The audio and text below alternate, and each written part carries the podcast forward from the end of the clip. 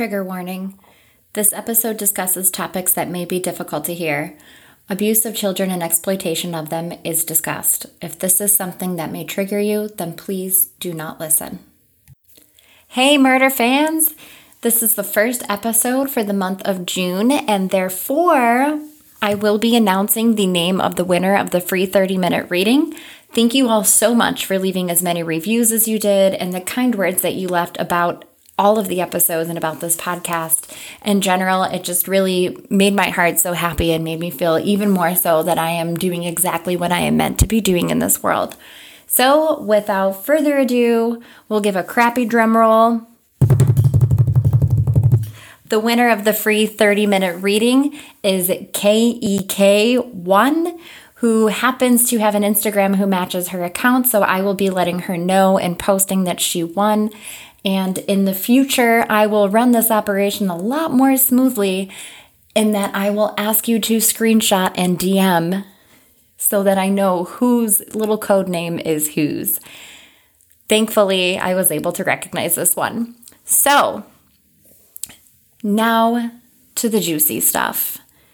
If you're a parent or a caregiver of a child, I want you to stop and think about where your children are right now. Now, I want you to think about how long you've gone without knowing where they are. Has it been while they're riding a bike to a friend's? Have they been at camp where you've known they're in someone else's care, but maybe not specifically where they are? You probably get a check in from them here and there, though, right? You're aware of their safety, and you know that if anything went wrong, you would hear from another responsible adult. If your child misses school, the school typically notifies you in the event that you failed to notify them first. And this is done to ensure the child's wellness and safety at all times. Now, I'm a mom myself, and I know without a doubt that if my child were to be missing for an entire 18 days, I would know about it. It would not be possible for my child to be gone for that long before it was brought to my attention. And it almost seems unthinkable, right? Well, eight year old Relisha Rudd of Washington, D.C., was missing for 18 days before her mom, Shamika Young, was approached by social workers asking her where her daughter was. Please realize when I say this that I mean Shamika did not know her daughter was missing. The social workers were the ones to inform her. Now, Relisha has been described as an upbeat, smart, and spunky little girl who loved going to school and interacting with the other kids. Her home life was less than ideal as Relisha and her family, her mother Shamika, her three younger brothers, and her mother's boyfriend Antonio Wheeler were living in the old Washington, D.C. General Hospital, which had been converted into a homeless shelter. I want you guys to look this place up, and I'll post it on Patreon. And all of the links that are ever posted related to an episode are available for everyone, not just for patrons, okay? So please go ahead, click it, go see what it looks like. It looks haunting as hell. So, this is the largest shelter in the district, and I've read reports that the shelter was never really fully converted, that random doors would have boxes of medical records and medical supplies behind them. But then also that there was so much security in this building that residents were the only ones authorized to be in the building, and that they had to go through a security checkpoint almost like TSA style before they could enter the building. Further, there were employees stationed in the corners of the halls with keys to each resident's room because the residents themselves didn't have keys.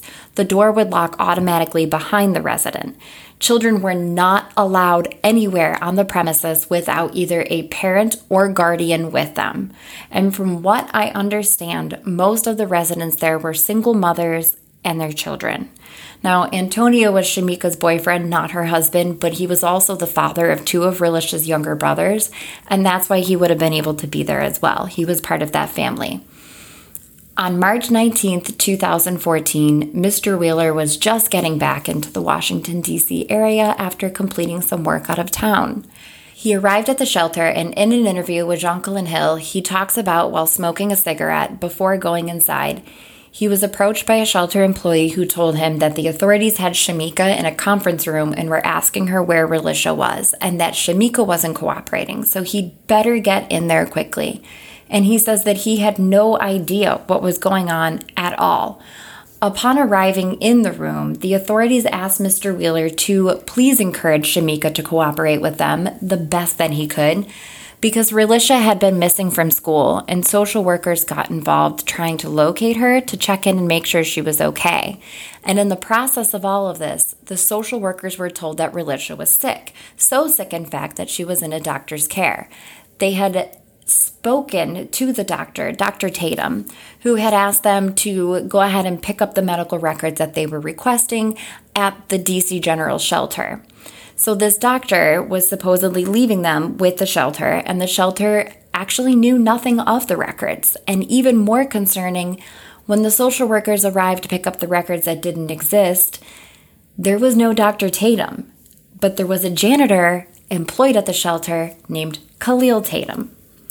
After begging Shamika to say something to the police to help, she told them that she had left Relisha with her mom, Melissa, and her sister, Ashley. These are Relisha's grandma and aunt, and she was probably still there with them. So, hoping this would solve the mystery, the authorities go to Ashley's house and she agrees to let them search the property for Relisha for any indication that she had recently been there, and they found none. Now, obviously, they're looking to track down Khalil Tatum as well because, according to both Shamika and Melissa, that's who Relisha was with. The thing is, though, that according to Shamika, Melissa let Relisha go with him, and according to Melissa, Shamika let Relisha go with him. Neither would budge I'm pointing the finger at the other. And at this point, when was the last time Relisha had even been seen? Hey, true crime fans! Can't get enough? Well, not only can you subscribe to Kathryn Ann Intuitive on Patreon for even more murder and mediumship, some self care, and a little bit of love, you can also join me on Clubhouse for free to discuss the previous day's episode every Tuesday at 9 p.m. Eastern Standard Time. I'll be on for roughly half an hour to answer questions about Monday's episode. If you're not a member of Clubhouse, check the show notes for a link to sign up or head to my bio on Instagram for a link to the room. Trust me, you won't regret it. Now, back to the episode. Okay, so let's regroup here because I know this is a lot of information and it's going to get kind of confusing really fast. But right now, it's March 20th, and mom didn't even know that her eight year old was missing. And frankly, I don't care who she thought Relisha was with or who she says had her last, she should have known. No mom shaming or anything like that, but you should know who your child is with, especially at this young of an age, at all times. This makes no sense to me at all how the school didn't even try to find out what had happened until 10 ex- unexcused absences had been reached. Well, supposedly, back in February, around the 25th, Khalil was taking Relisha to the mall to buy a bathing suit for his granddaughter's pool party, which she was going to be at one of the hotels. Now, this seems so wrong on so many levels. I mean, the janitor at the homeless shelter is taking your daughter to the mall to buy a bathing suit, which is like not something that anyone but her parents or like a friend maybe should be taking her to do. And also, why does the janitor have your daughter? Literally, I cannot think of any scenario in which this is okay unless he's like her uncle. But I have also heard that Shamika claimed that Khalil was taking her to get a dress. So, regardless, the most reported is the bathing suit. It just is interesting to me that there's two different versions of this that don't quite add up, and it just doesn't seem okay to me. So, the police were able to find footage from the Holiday Inn Express in Northeast DC dated February 26th.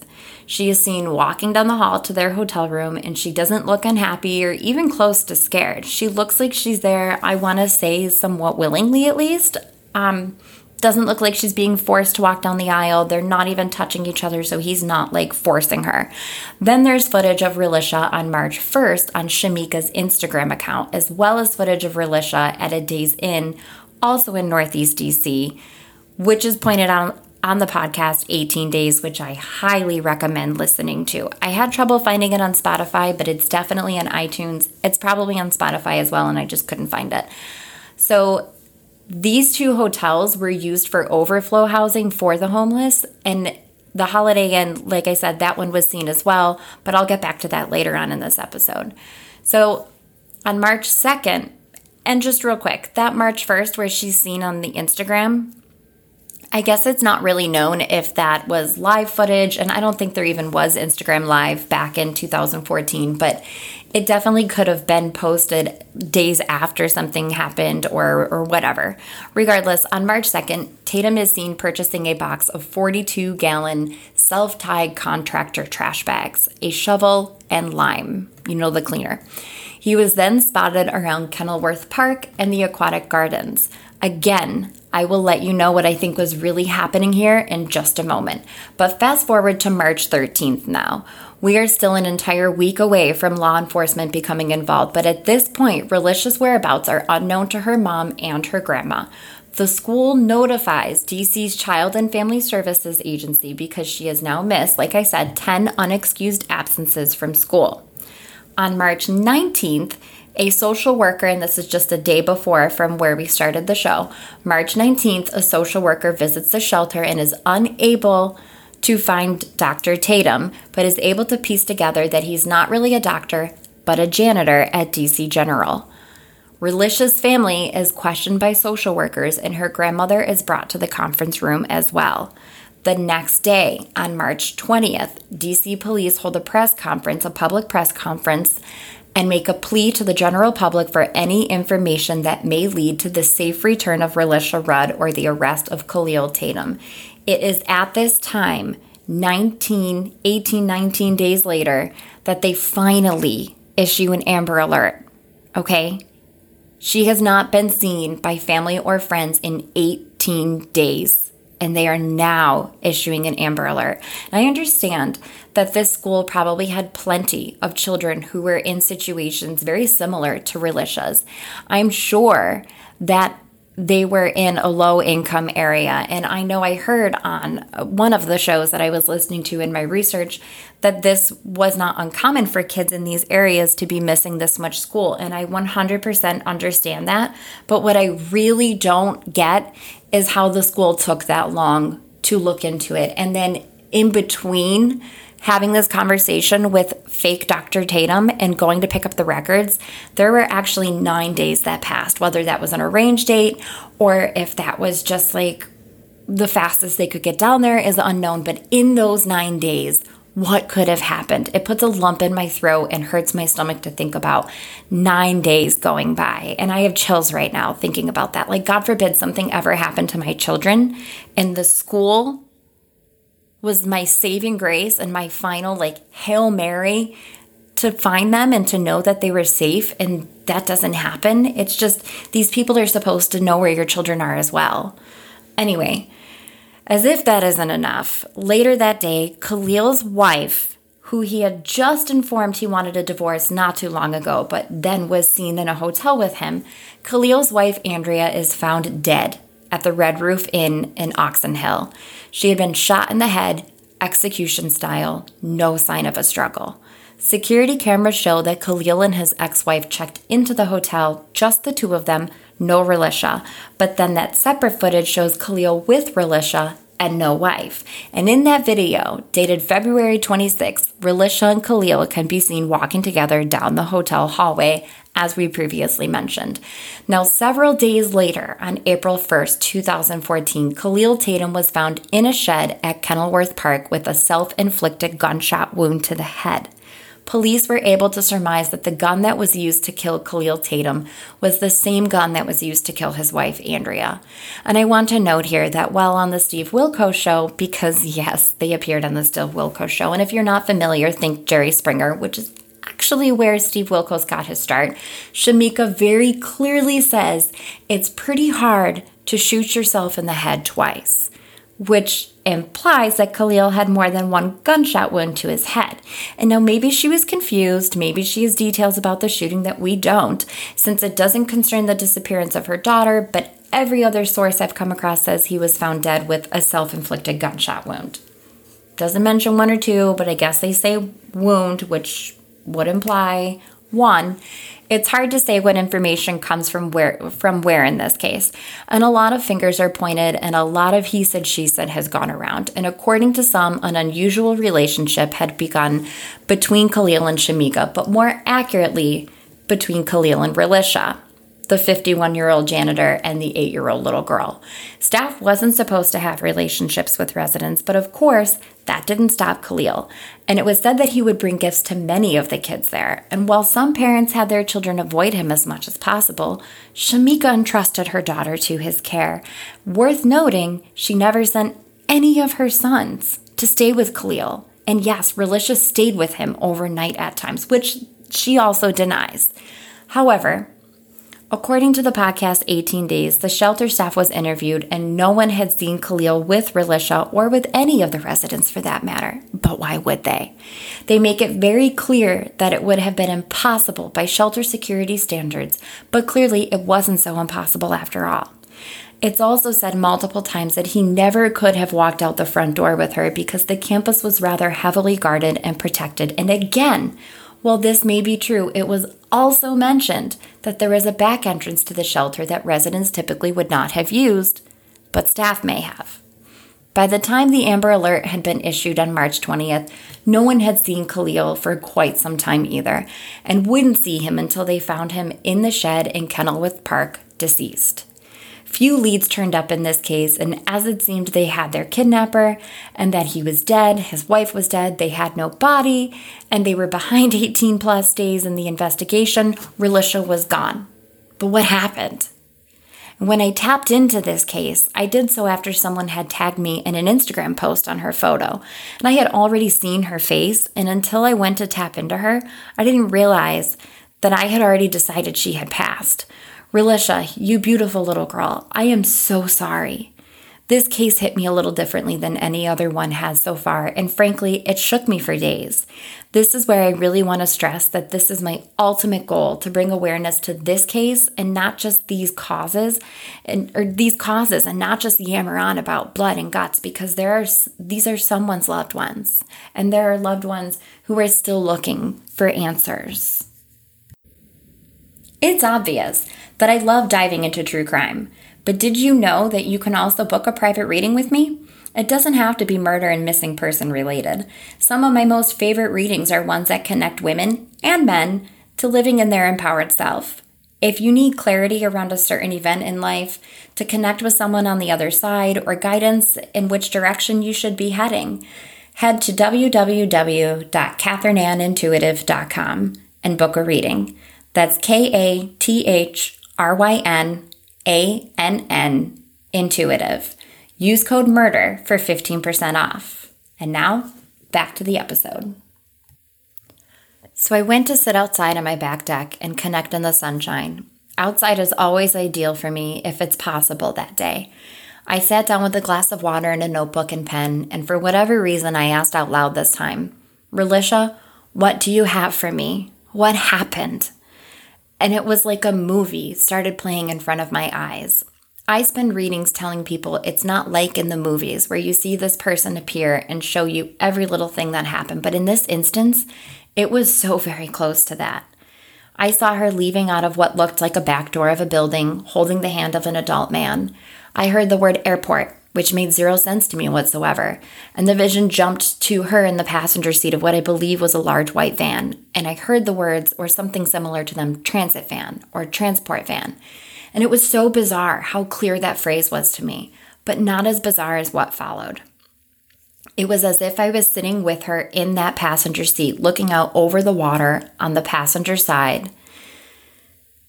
And I heard the word warehouse, hangar, warehouse, as if there was some confusion over where exactly we were, and the hangar kept popping into my head back to an airport. And I can't decipher which it is that I'm supposed to be focusing on. But at this point, I asked her again out loud, Relisha, where are you going? And I don't normally ask things out loud. I typically ask them in my head. And I hear clear as day, Route 233. This was so clear that I had to whip out my phone and pull up a map of the DC area to see if Route 233 was even a thing over there. Lo and behold, Route 233 is a feeder road to the Reagan International Airport. And I feel very strongly that this is a case of human trafficking. And I know that police have said that they have looked at this case as it could have been human trafficking, but there were no indicators. And I have to say, that I call bullshit on that. I see Relisha and two other children in what looks like a warehouse. But when I say this, please know that I see a large white building with vehicles around, large, excuse me, garage door like openings. It looks like concrete. It looks like concrete walls. It's just cold, okay? And I see a van. Like she would have been brought in in the van. And I described earlier a white transit van, cargo van. She is alive and has a bag, like a shopping bag with her, like kind of like what you see in the footage of her in the hotel. And I'm under the impression that Khalil tricked her into thinking he was taking her to her aunt's house and really was taking her to essentially sell her. He took her to the hotel room to photograph her for his buyer, and Shamika knew that he was grooming her daughter. She looked the other way because she was compensated for it. She essentially prostituted her daughter. And it is said that Shamika even said that Relisha was with her, quote, godfather, and meant Khalil, when sources actually identify her brother in law, Ashley's husband, as Relisha's actual godfather. I believe she was selling her daughter to Khalil, and Khalil saw this as an opportunity to make money off of her as well. I don't believe he was the only one to ever be with her. And I believe that these hotel visits maybe didn't have other men present, but possibly she was photographed there or there was something with a camera. In some way, I am telling you, there were more people involved. While I see them on airport property, I do not think these children actually left the country. When I connected to this image the first time, I saw Khalil so brightly and so vibrantly, and I didn't know at the time that he had been shot and killed. It, in fact, didn't even cross my mind. I wasn't looking for it as a medium for him to show up in that way. And I was seeing other people there who were still living, but looking back, being a medium, seeing him as vibrantly as he was, it was very clear to me now that he was past. Khalil's eyes locked onto mine, and you could feel the evil and desperation in his soul. And it was not a comfortable energy to be near whatsoever. And I thought about connecting to him to see his side of the story and what happened, but I didn't want to get close to that energy. I'm telling you, it was probably as unsettling as the energy of Dahmer when I interviewed him for the YouTube channel. And it, that was that was chilling, but this this was more aggressive for sure. Khalil took her to the airport to finalize a transaction in which he would no longer be responsible for her and he would be compensated for it. He had filed for divorce against Andrea not too long before all of this happened, and I feel this is because he thought he would be able to like shift careers, so to speak, and live in a different lifestyle if he delivered in this scenario, almost as if he was working his way up the ranks, so to speak. I believe that Andrea knew more than she was supposed to and that he lured her to the hotel to kill her. The kill kit he had put together from Home Depot was going to be used to dispose of her body, but I believe she was found before he could complete that. I think he was working way out of his element and way in over his head. Furthermore, once whoever he was working for made sure that Andrea was a loose end that wouldn't need any more fixing, they got rid of him. He was undoubtedly going to be caught, and they were, as I said, tying up loose ends. I do not believe his gunshot wound was self inflicted, but rather it was made to look that way. I think he was meeting someone there about receiving payment for Relisha, and instead they shot him. Now, yes, I realize how outlandish this sounds. I really, really do.